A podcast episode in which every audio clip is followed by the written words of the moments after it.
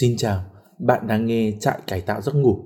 Đúng như tên gọi của nó, podcast này được ra đời với hy vọng mang đến trải nghiệm tốt hơn cho giấc ngủ của bạn. Và hôm nay, chúng mình sẽ có một trải nghiệm rất là đặc biệt. Đó chính là thức dậy trên đảo hoang.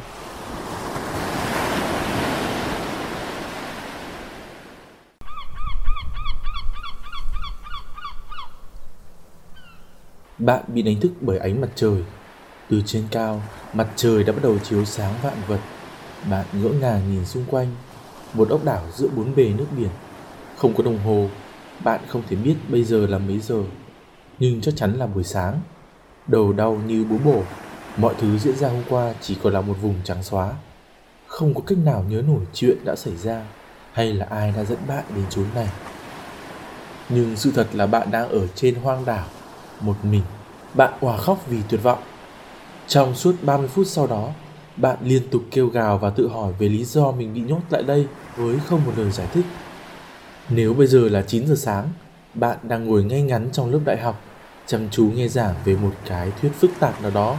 Hoặc nếu là cuối tuần, bạn đang lang thang trên phố, ghé vào một tiệm cà phê bất kỳ trên đường và mở một cuốn sách đọc dở ra. Thời tiết này thì chắc là mùa thu. Mặc dù bạn đang có rất nhiều kế hoạch cho mùa thu, nhưng mà tại sao mọi thứ lại thành ra như thế này? Bình thường, bạn ưa sự cô độc. Người ta thấy bạn chạy xe một mình, ngồi một mình ở góc lớp, đi xem phim, triển lãm hay đi du lịch cũng một mình. Một sự thoải mái tuyệt đối. Tất nhiên thi thoảng bạn cũng thấy cô đơn, nhưng rủi ro để một ai đó bước vào cuộc đời mình và làm xáo trộn mọi thứ lên là điều bạn không dám tưởng tượng. Nhưng lúc này đây, khi mà bạn trở nên trơ trọi và nhỏ bé giữa bốn bề sóng biển, thực lòng cô đơn vô cùng.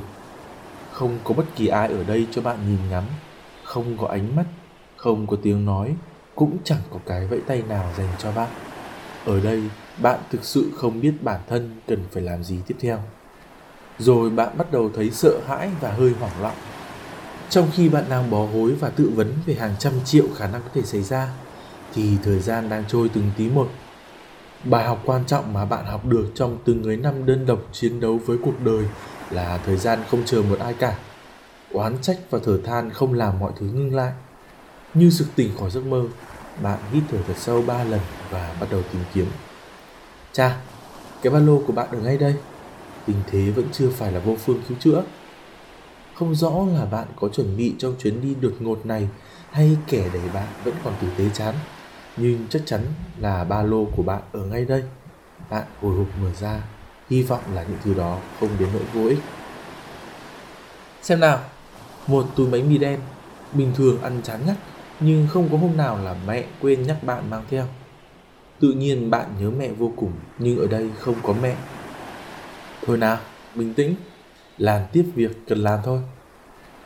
Tiếp theo là một vài cái khăn mỏng, một cái gương, một cuốn sổ đầy những ghi chép nguệch ngoạc và một cuốn sách. Chà, là Harry Potter tập 5, Hội Phượng Hoàng. Gần đây, bạn đang đọc lại Harry Potter nên lúc nào nó cũng có trong ba lô. Tự dưng bạn bật cười, mỗi lần nghe đến câu hỏi quen thuộc trên Have A Sip. Nếu ngày mai bạn phải lên một hoang đảo mà không biết ngày trở về, khi đi được mang theo một cuốn sách, thì đó là cuốn sách gì? Bạn đều không trả lời được. Tủ sách thì có quá nhiều lựa chọn, và bạn luôn chép miệng tiếc rẻ khi nghĩ rằng mình phải bỏ cuốn này hay cuốn kia ở lại. Nhưng bây giờ thì có câu trả lời rồi. Rõ là bạn đang ngồi trên hoang đảo, và trong tay là Harry Potter. Bạn đã thuộc lòng gần như tất cả các sự kiện nhưng chưa bao giờ thấy chán khi đọc lại chúng. Cuốn sách đã lớn lên với những tiếng khóc cười tốt xấu trong tuổi thơ của bạn. Bạn đã từng ngồi đợi thư cú nhập học vào sinh nhật năm 11 tuổi, và mãi sau này mới biết đâm đầu vào sân ga 9 3/4 thì chỉ có nhập viện thôi. Dù vậy, Học viện Pháp thuật và Phù thủy Hogwarts vẫn luôn là một trong những viễn cảnh đẹp đẽ nhất mà bạn từng biết trong cuộc đời. Một giấc mơ không bao giờ thành hiện thực, và vì vậy nó cứ mãi lấp lánh như là một giấc mơ. Bạn mở cuốn sách và nghĩ bụng, nếu mọi thứ kết thúc như thế này thì cũng không đến nỗi tệ lắm. Đọc Harry Potter trên một hòn đảo không người và sống trong đó, mặc mọi chuyện muốn ra sao thì ra. Nhưng đúng thời điểm ngay khi trang sách 128 được mở ra, bạn thấy một luồng sáng kỳ lạ xuất hiện và cơ thể bạn bị nhấc bổng lên một chiều không gian nào đó. Chỉ vài giây sau, bạn đã thấy mình ngồi ngay ngắn ở Always Store, một cửa hàng cà phê dành cho fan của Harry Potter.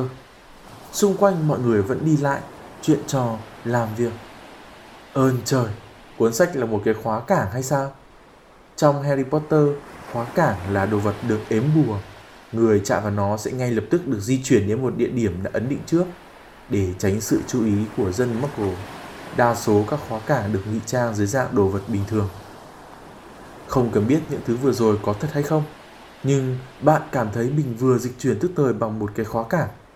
Năm 11 tuổi, bạn khóc vì không nhận được thư cú. Bây giờ 20 tuổi, bạn vẫn khóc hệt như ngày đó. Một món quà tưởng là trễ hẹn nhưng đúng lúc vô cùng.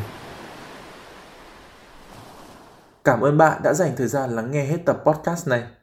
Đừng quên kết nối với Trại Cải Tạo Giấc Ngủ qua đường link mạng xã hội chúng mình để ở phần mô tả nhé. Chúc các bạn ngủ ngon và thức dậy tràn đầy năng lượng. Chúng mình sẽ gặp lại nhau sớm thôi.